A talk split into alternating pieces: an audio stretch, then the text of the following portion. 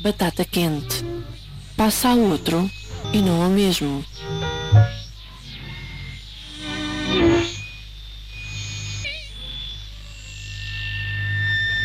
Ora, vamos para mais uma batata quente e, e com todo o gosto. Este início uh, é quase um, um, Fica só, fica só na versão podcast, que é para, para o Sérgio e vocês que estão a ouvir perceberem algumas das perguntas que se vão seguir. Uh, a ideia da batata quente é, é, é fazer com que algumas pessoas e, e, e, neste caso diretamente o Sérgio, com um currículo tão grande e sendo tão respeitado como é, chega ao maior número de pessoas possível. Então, uh, o, que é que eu, o que é que eu fiz? Uh, estudei uh, o suficiente para ter as perguntas para fazer ao Sérgio que vocês, ouvintes, fariam. para, para assim, tudo o que ele fez até agora, ou parte, chegue às pessoas que não, que não, não tiveram essa informação, ou porque não buscaram, ou porque, ou simplesmente não, não aconteceu. Pronto, assim já está explicado. Uh, Sérgio, não quer dizer que te vá perguntar só o nome e a idade, muito, muito pelo contrário, tenho muita, muitas perguntas para, para te fazer, mas, uh, mas cheguei a um ponto desta, desta rubrica em que me aparece uma, uma pessoa, as outras pessoas também têm uma carreira vasta, mas tu tens, eh, tens uma carreira tão grande, tens uh, tantos prémios, uh, tanto respeito por, por parte de, de, dos, dos teus colegas de profissão, que, que eu quero mesmo que, que chegues a, uma, a uma fatia gigante das pessoas que estão a ouvir porque tens, tens realmente. Você um... está me assustando. Eu já estou intimidadíssimo. Então eu corto uma parte, mas é verdade, é verdade. Eu estava a estudar há bocadinho o teu, o teu, o teu trabalho e, e pensar, pá, isto tem que chegar a, a, muito mais pessoas do que chega até hoje. Tem que chegar a muito mais pessoas e, e, e é bom, é, é, ótimo, é ótimo se acontecer numa, numa, numa rubrica de programa ou num, de, de rádio ou, ou num podcast porque realmente fizeste tanta, tanta coisa interessante, mas, mas vamos a isso, vamos, vamos descobrindo com o tempo. Para já, desta agradeço-te por, por, teres aceito o convite e a batata quente que a Alexandra Lucas Coelho uh, te, te, deixou nas mãos, neste caso. Eu não sei se sabes qual é a batata quente que ela te deixou. Eu acho que ela me disse que tinha de, tinham lhe perguntado que se ela tivesse de escolher alguém para realizar um filme a partir de um livro escrito por ela, ela me escolheria a mim. Exatamente. Pronto, ela me contou isso. E neste caso, o Tarir, vocês estiveram juntos há praticamente 10 anos né, nessa praça, no Cairo, e tu conheces muito, muito bem o, Cairo, tens um filme sobre, sobre, sobre o Cairo, e então a Alexandra uh, escolhia-te a ti para fazer, uh, o, o, não uma adaptação, mas um follow-up uh, desse Tahrir, Os Dias da Revolução, que ela, que ela escreveu há um tempo, dessa, uh, dessa revolução que foi, que foi silenciada uh, propositadamente por, por, por alguns, não é? Nós não estivemos juntos. Eu estive no Cairo antes da Alexandra e depois da Alexandra eu não estive no período uh, Tahrir uh, revolucionário. Uh, todo, eu, eu, filmei no Cairo entre 2004 e 2009. Okay. E depois voltei ao Cairo muitas vezes e, e tenho particular uh, atenção e cuidado e seguir o processo muito muito triste e infeliz do que foi as primaveras do que foram as primaveras árabes e o que parecia ser um vento um sopro uh, de, de alegria e de liberdade e rapidamente se tornou do seu contrário. Rapidamente fez com que países como a Tunísia, como o Egito e muito mais gravemente ainda eh, o que se passou na Síria eh, e no Iraque eh, se transformasse num enorme pesadelo. Mas não, nós não estivemos juntos. Ok, pronto. Eu, olha, foi, foi uma falha minha, fiquei com essa ideia. Nada. Que, que, tinham, que tinham estado nessa altura, no mesmo sítio, uh, nessa, nessa mesma situação. Agora, uh, voltando para, para a tua carreira, vamos começar pela tua produtora, uh, que está com, a atingir a maioridade, já tem 18 anos, não é? que se chama Faux. Espero estar pronunciando. Faux, ah, falso, de francês. Faux, Quando eu okay. era pequenininho, o meu nome é Treffaut. Treffaut. Sim. E sempre no ensino francês, Treffaut quer dizer muito falso. E como para quem trabalha em documentário é divertido, por exemplo, eu acabo de estar num festival no Brasil chamado É Tudo Verdade, uhum. eu acho a maior graça sempre um nome que foneticamente quer dizer o mesmo. Os professores viravam para mim e gozavam, Monsieur Treffaut, você é très juste, e assim por diante. E, então foi sempre uma brincadeira terrível. Eu achei que uma produtora que faz, sobretudo, documentários, ou filmes ligados à realidade se chamasse Tifo, era, era uma graça, mas é apenas uma butada. E a, e a produtora não é, não é uma produtora no sentido tradicional, em que as pessoas uh, querem um, produzir filmes uh, de todo tipo, de vários tipos. Eu apenas criei uma produtora por causa dos meus filmes, porque eu não gosto de, daquela interminável e eterna guerra entre produtores e realizadores, hum, que é muito frequente, não, não é sistemática, mas em 90% dos casos existe tensões, e eu prefiro atribuir as culpas e os erros do que eu faço a mim próprio, uhum. e porque tenho esse, essa facilidade de produzir, um, fiz um filme e meio praticamente em que tinha produtores, mas era eu que produzia e cheguei à conclusão que não queria que os filmes que eu tinha feito e que, e que me estavam dentro do coração de forma muito forte, um filme sobre a minha mãe, sobre a minha família, ou um filme sobre a Revolução Portuguesa, cujo ponto de partida era, era muito claramente o meu pai, um, eu não queria que esses filmes pertencessem a outras pessoas do ponto de vista patrimonial, um filme sobre a minha mãe, por que, que ele pertenceria patrimonialmente a outra pessoa, quando ainda por cima eu, eu tinha produzido em termos práticos um, e arranjado, angariados fundos para ele. Então eu decidi fazer uma produtora e assim sigo. Dá muita liberdade, é muito importante quando uma pessoa é pouco um, linear como eu, e que filma e depois muda tudo e depois transforma. A maior parte dos meus filmes teriam sido impossíveis se eu tivesse um produtor uh, convencional com quem tivesse sim, com quem tivesse que discutir e dizer, não, afinal de contas o que eu filmei não é e vai ser outra coisa e tem sido sempre assim. Ótimo. Portanto, estou muito feliz e muito livre. És uma pessoa livre e, e que faz o que quer. Olha, uh, vamos andar aqui para trás no tempo e, e, e, penso que este é o, espero mais uma vez não, não, estar a falhar, é o teu filme mais conhecido, o Raiva, que foi prémio Sofia, uma adaptação do, da Seara de Vento, do Manuel da Fonseca, e penso que é um, é um, é um filme que a maioria das pessoas, quer ou grande parte das pessoas, já pelo menos ouviu falar, mas tu uh, fizeste muitas outras coisas, são sobretudo uh, documentários, uh, és muito, fui, fui lendo entrevistas mesmo de outras pessoas, és muito um, respeitado e eu não sei se isso te coloca algum, algum peso adicional em cima ou alguma exigência para contigo próprio, o já teres uma, sendo tão novo, porque és, és novo, tendo uma carreira tão tão grande, quando digo novo, não, não tens 20 anos, claro, mas és. és, eh, és não, não. não, não tens 20 anos, mas é, és novo para uma carreira tão.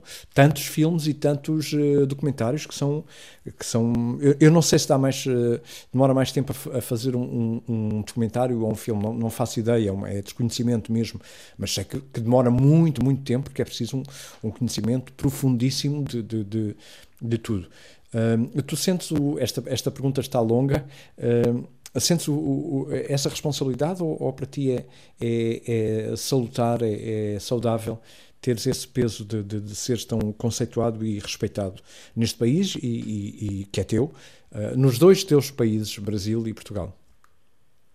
Olha, o peso é zero, para ser sincero. O peso fundamental é eu estar de acordo e gostar das coisas. Um, ou seja, eu sou uma pessoa que só entrega um filme quando eu não posso fazer de outra maneira. E levo um, é um período que documentário ou ficção costuma levar entre três, dois, três, quatro anos de, uma, de um filme estar pronto. Uh, cria muitas tensões por, uh, por causa dos financiamentos, uh, exigirem uma entrega de uma cópia no dado momento e E o filme só, só está pronto, por exemplo, Raiva foi um filme que aparentemente tinha coprodução brasileira e coprodução francesa, que são, na verdade, os meus três países, e, e, e não, houve uma primeira versão, eu não gostei, houve uma segunda versão, e haver uma versão é uma coisa cara, porque significa fechar uma mistura, fechar uma montagem, fechar uma correção de cor. Depois eu voltei atrás e fiz uma segunda, e depois fiz uma terceira, e só a terceira foi a que eu achei que merecia, e até foi a que teve o título final. Ele passou antes por outros títulos, que um deles foi o Pão, um, e, e, e leva muita exigência da minha parte para que algo esteja pronto. Mas isso não tem a ver com uh, a aceitação dos filmes anteriores, de modo algum. Tem a ver com o meu grau de achar que aquilo não me envergonha. No fundo, eu não me sinto nunca particularmente feliz. Eu sinto-me menos envergonhado com o resultado, às vezes muito feliz. O Raiva foi o mais recente. Isso é uma questão uh, de memória. As pessoas de repente acham que é mais importante. O, houve filmes que tiveram uma repercussão muito maior. Por exemplo, Lisboetas foi o uhum. primeiro documentário que esteve em sala durante meses. Teve três meses e tal em sala, o que é uma coisa completamente excepcional uh, o Lisboetas, e foi o primeiro documentário a ter, naquela época, 18 mil espectadores em sala, que era uma coisa inimaginável Incrível, sim. para a época e para um documentário, quando os filmes uh, de autores independentes tinham 1.500, 2.000 espectadores, e aquilo foi muito fora do lugar. E foi um marco, foi, foi um filme que marcou uh, as leis até, a lei da nacionalidade em Portugal. O filme foi, foi passado na, na Assembleia no momento em que se discutia a lei. Então, afinal, tu não tens dois países, tens três. Uh, uh, Portugal, gostas, em Portugal gostas muito do Alentejo. Uh, Vou-te perguntar, Brasil e França, quais são as tuas zonas preferidas? Não funciona exatamente assim. Digamos, o meu pai era alentejano, eu, eu tenho uma relação muito forte com o cante alentejano e com o Alentejo, mas também gosto muito traz os montes e três quartos da minha vida terei vivido em Lisboa. Sou uma pessoa que seria incapaz de viver fora de uma cidade. Lisboa é uma cidade muito pequena para mim, de alguma maneira. Uh, para passar um ano inteiro seria incapaz. Eu tenho uma relação com a literatura francesa, mais que outra coisa, com a literatura e com o cinema francês, embora tenha feito a faculdade na França, e uma relação uh, emocional muito forte com o Brasil e que tem a ver com a música popular a música popular brasileira é, como diz a Cássia Eller, Chico Buarque é o meu pai, e eu não, não, não, não é Chico Buarque mais do que Caetano Veloso, mais do que Gilberto Gil, mais do que João Gilberto, mais do que os clássicos antigos, Cartola, Ari Barroso, uh, Nelson Cavaquinho, são os meus pais, uh, Maria Bethânia, enfim. A, eu, eu não tenho qualquer problema na vida em falar no dia a dia, se tiver que conversar e ter uma reunião com qualquer presidente da República, me é indiferente, qualquer prêmio Nobel não me faz a menor impressão. Agora, há pessoas que têm um estatuto semidivino para mim e com as quais eu não conseguiria falar. Não quero nunca na vida. Já fugi de possíveis encontros com Chico Buarque, Caetano Veloso, Maria Bethânia. São pessoas que, que não pertencem ao eh, fazem parte dos, dos imortais estando vivos e com, com, os quais eu não conseguiria me relacionar. Faz sentido, faz muito sentido isso. Mas eh, mais tarde ou mais cedo pode acontecer, não é? Não, eu fujo. Então isso de aparecer à frente, de repente. Fujo. O que aconteceu? É uma bela cena, olha, dava, dava uma bela cena para um filme. Uh, mas já te aconteceu? do Sebastião eu, o meu primeiro documentário uh, foi um filme sobre a Revolução Portuguesa em que eu uh, fotografei, em que eu entrevistei os grandes cineastas e fotógrafos que tinham, tinham estado em Portugal em 74 e em 75, uh, atraídos pelo que acontecia, porque era o mundo inteiro que vinha para cá tentar entender o que se passava naquele momento de liberdade. E um deles foi o Sebastião Salgado. Eu já tinha feito uma exposição do Sebastião Salgado em Lisboa, organizado, a inauguração do CCB, com o trabalho e já o conhecia quando filmei e um dia estava com ele aqui num hotel e com a mulher do Sebastião, que é a Lélia, de quem eu gosto muito, e eles estavam aqui por causa de um lançamento de um livro que envolvia o Chico Buarque. E eles disseram, vai, fica aqui que o Chico está descendo. E era num pequeno almoço. Eu saí, saí correndo porque jamais seria capaz de conhecer. Não quero. Já me aconteceu muitas vezes. Não quero, fazem parte de outro universo. Faz sentido. Entendo perfeitamente. Olha, hum, a noiva hum, chegou a mais, a, a mais pessoas de, de outros universos do que os teus outros filmes ou, ou não há grande distinção? A Noiva é um projeto, nesse momento, enfim, eu escrevi um argumento e filmei durante alguns meses uh, no Iraque. Uh, na verdade, o, o, ponto de partida foi o seguinte: em 2013, uh, por aí, quando eu já tinha estado no Iraque, eu já tinha estado mais de uma vez no Iraque, quando, e tinha estado em Mossul, quando o Estado Islâmico explodiu, quando o Estado Islâmico tomou Mossul como capital e tudo aquilo que se lia parecia o horror absoluto. Para mim, aquilo me marcava tanto mais que eu estava fazendo, naquele momento, a montagem de um filme sobre o extermínio, o Treblinka, sobre o extermínio nazi e aqueles horrores que tantas vezes se disse sobre a Segunda Guerra Mundial, nunca mais.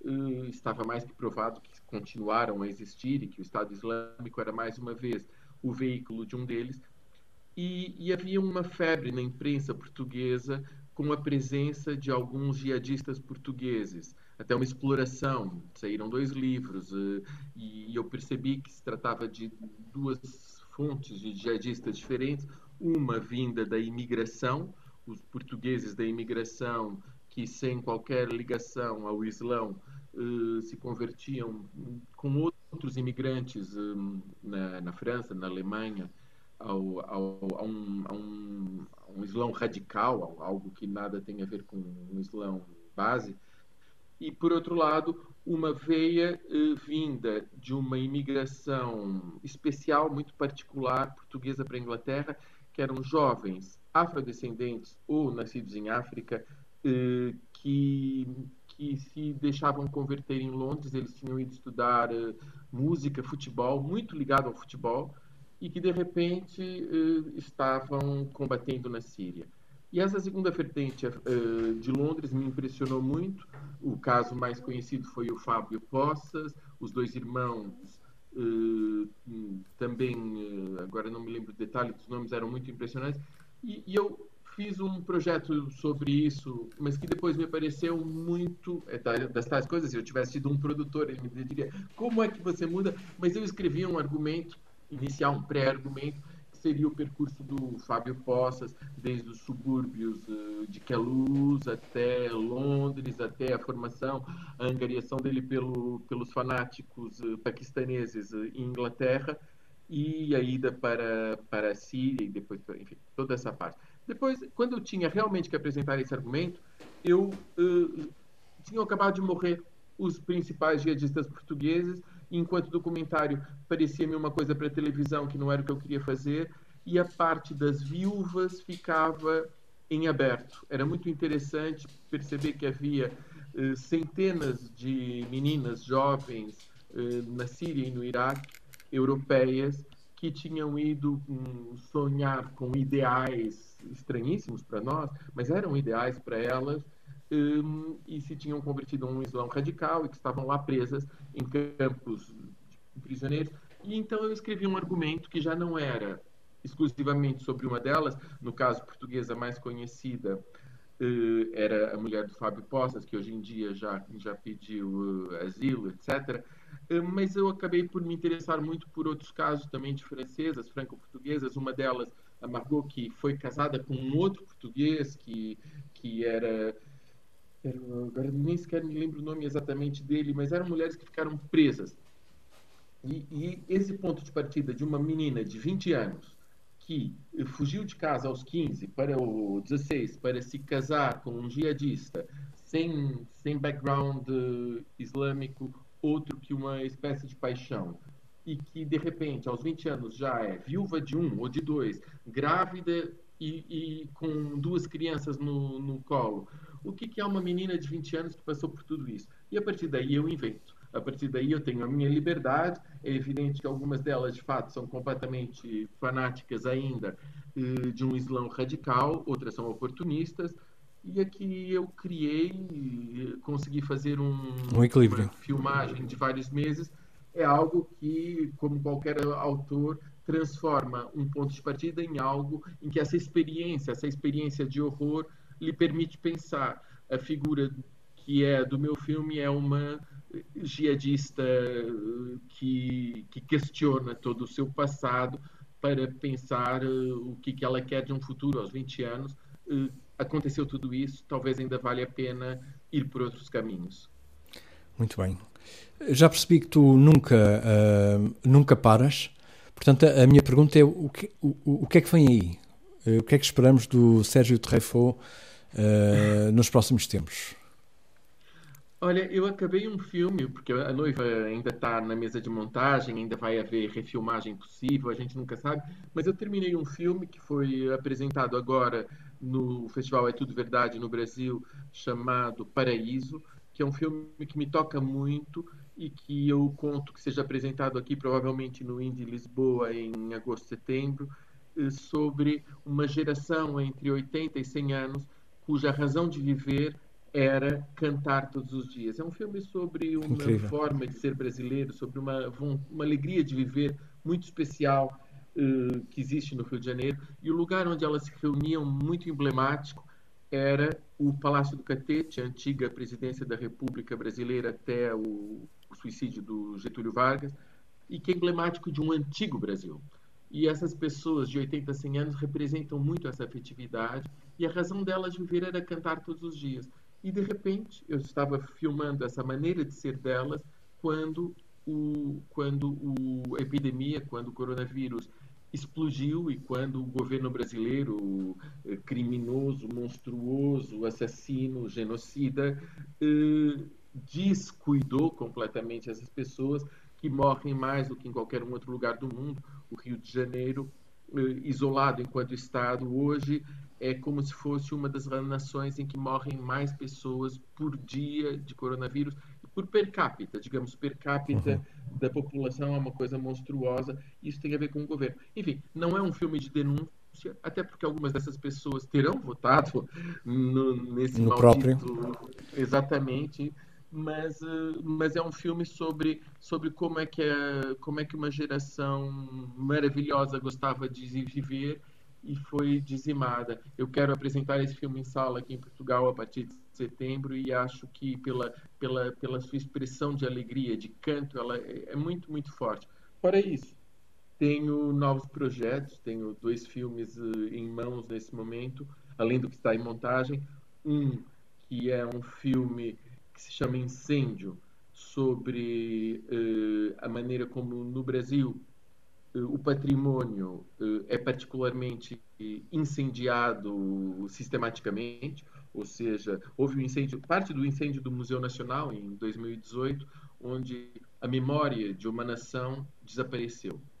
Mas isso corresponde a uma política, eh, uma, uma política não é bem uma política, é uma maneira, uma, uma ideologia que está instalada no Brasil hum, ao longo do século XX, em que Uh, o, o, passado uh, não serve de grande coisa e a identidade vem do futuro. Querem apagar o passado. Pouca gente, pouca gente sabe em Portugal, por exemplo, que em 1900, na, na fronteira do século, um, o centro do Rio de Janeiro uh, sofreu uma, uma operação simultaneamente imobiliária e, e, e, e de transformação do centro, enfim, completa, que se chamou Bota Baixo, em que eh, a maior parte dos palacetes, das ruínas e da cidade antiga, a cidade do século XVI, XVII e XVIII, foi passada eh, por um triturador, desapareceu para, construir, para a construção do que eles queriam que fosse um, um centro moderno, naquela época com modelo haussmanniano, eh, parisiense, 1880, 70, que, que seria moderno que também não durou muito, porque 40 anos depois eh, veio uma nova coisa e, e se transformou numa cidade mais moderna. E tudo aquilo perdendo tudo que era de passado. É um filme por capítulos, esse incêndio, porque ele vai em vários capítulos. Brasília é, mais uma vez, uma cidade construída do nada, onde toda memória, todo o passado não existe. É como se a identidade da cidade, no Rio de Janeiro, ou a identidade do país, em Brasília, viesse do futuro. Isso é todo um problema da mentalidade brasileira de não preservar o patrimônio. O incêndio recente, 2018, do Museu Nacional, é um incêndio que vem logo a seguir ao incêndio do Museu do Instituto Butantan, que era o que preservava todos os ofídeos, enfim, a, a, natureza brasileira, o, o, incêndio da Cinemateca brasileira, enfim, o passado não tem qualquer valor. Isso é um problema muito grave no Brasil. E tem um outro projeto, mas aí a gente nunca mais terminava. E, e, provavelmente voltamos a, a falar uh, antes, antes desse teu de, um dos teus projetos, certamente.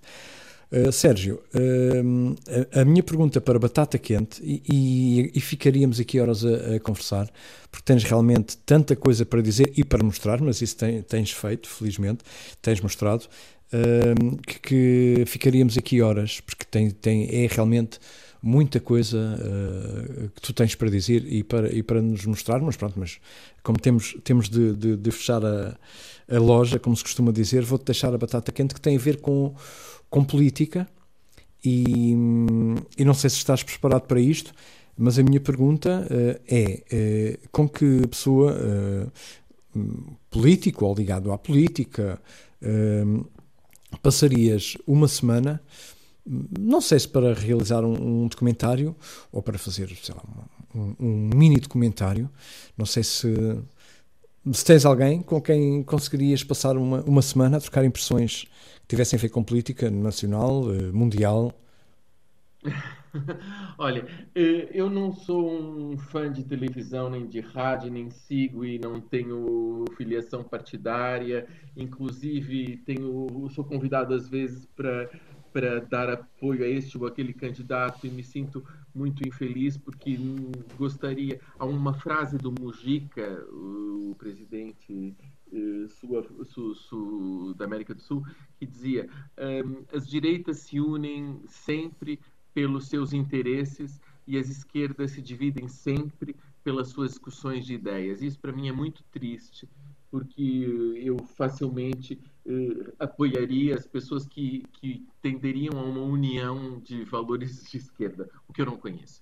Enfim, isso para dizer que a única pessoa que, que eu costumo ver como comentador político e econômico e que eu de fato admiro muito, eu inclusive quando ouvi falar duas ou três vezes arranjei, implorei a quem me o apresentasse para poder ter encontros e almoçar com ele e que é das pessoas mais fascinantes que eu conheço em Portugal, é o Ricardo Paes Mamed, professor de economia. Espero que você possa ter uma ótima conversa com o Ricardo. E vai ser, certamente. Tenho a certeza que vai ser. Uh, muito obrigado, uh, Sérgio. Uh, só tenho aqui uma, uma, pergunta, e esta é mais pessoal e é uma curiosidade. tu és uma, como, como disseste logo no, no, primeiro contacto, não ligas a televisão, não ligas a rádio. Tenho a certeza que não és daquelas pessoas que passam a vida na internet. Um, e, e é, é, quase uma pergunta pessoal, mas é uma curiosidade minha. E como é que uma pessoa, uh, e neste caso, tu, tu, vais ter a explicação e eu, eu, faço ideia qual vai ser a resposta. Como é que uma pessoa uh, que à partida de, uh, está desligada desses, desses pormenores tem tanta mais informação do que as outras pessoas? Provavelmente porque fica dentro de ti espaço para absorver mais informação ao, ao fechar esses, esses, eh, esses objetos de, de, de, propaganda que podem, que podem ser a televisão e a rádio.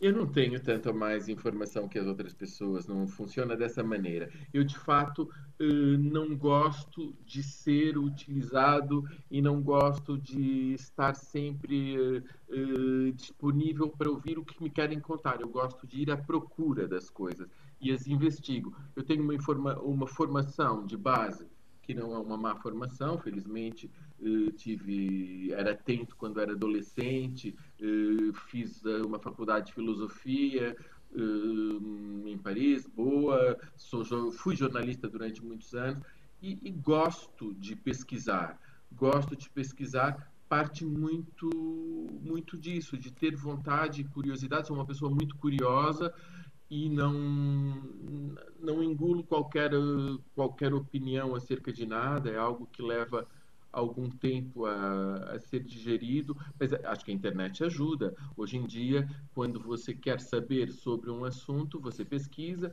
e depois você faz, procura uma bibliografia, que não são só uns artigos ou outros, e, e tenta encontrar as pessoas que, que sabem desse assunto.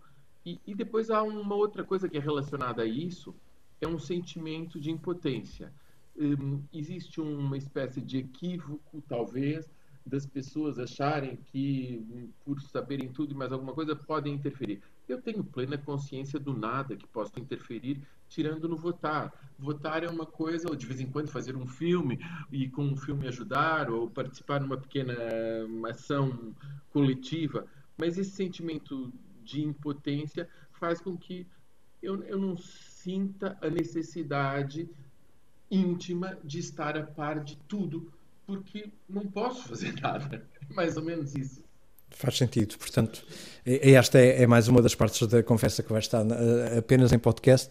Portanto, é curiosidade, é a curiosidade, boa curiosidade neste caso, que pode, que pode fazer com que o conhecimento seja maior.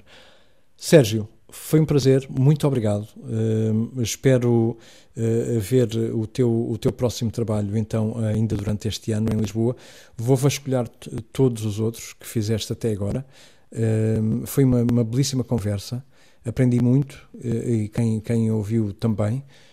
e, sobretudo, espero que, que, as pessoas tenham ficado com, com o interesse em irem procurar mais sobre ti e sobre os assuntos sobre, sobre os quais tens falado durante todos estes anos. Muito obrigado. Muito obrigado, Rui. Eu fico muito envergonhado com a maneira, pela maneira como você fala de mim. Mas, mas é honesta, é, é verdade, é, é, o que eu, é o que eu estou a sentir. É, é isso mesmo e, e, e, pronto. E muito obrigado mais uma vez. Um grande abraço. Outro para Até você. breve. Obrigado.